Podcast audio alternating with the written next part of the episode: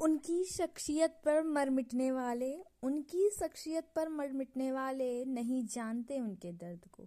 वो तो पहचानते हैं उनके उस नूर को जो उन्हें दिखाई देता है। नमस्कार, मैं पूजा मधुबाला की जन्म दिवस पर लेकर आई हूँ आपके लिए कुछ नया। मधुबाला, आज भी हर किसी के दिल में बसी मधुबाला। बात चाहे नील कमल मूवी की हो, बात चाहे काला पानी की हो या बात चाहे मधुबाला की, मुगल आज़म में अनारकली की एक्टिंग की हो जो आज भी हर किसी के दिल में बसी हुई है, जैसे वो मोहब्बत को बार बार बता रही हैं कि जब प्यार किया तो डरना क्या और हर किसी को उसका एहसास करा रही हूँ।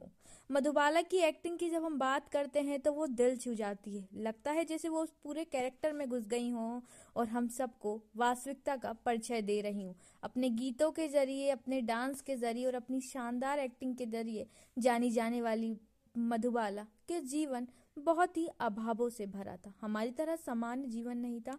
मात्र छत्तीस साल जीने वाली मधुबाला का जीवन अनेक संकटों से जूझा, अनेक संकटों से बीता, लेकिन उन्होंने जीवन जीना नहीं छोड़ा, अपने काम को किया और खुद को दुनिया के सामने प्रस्तुत किया।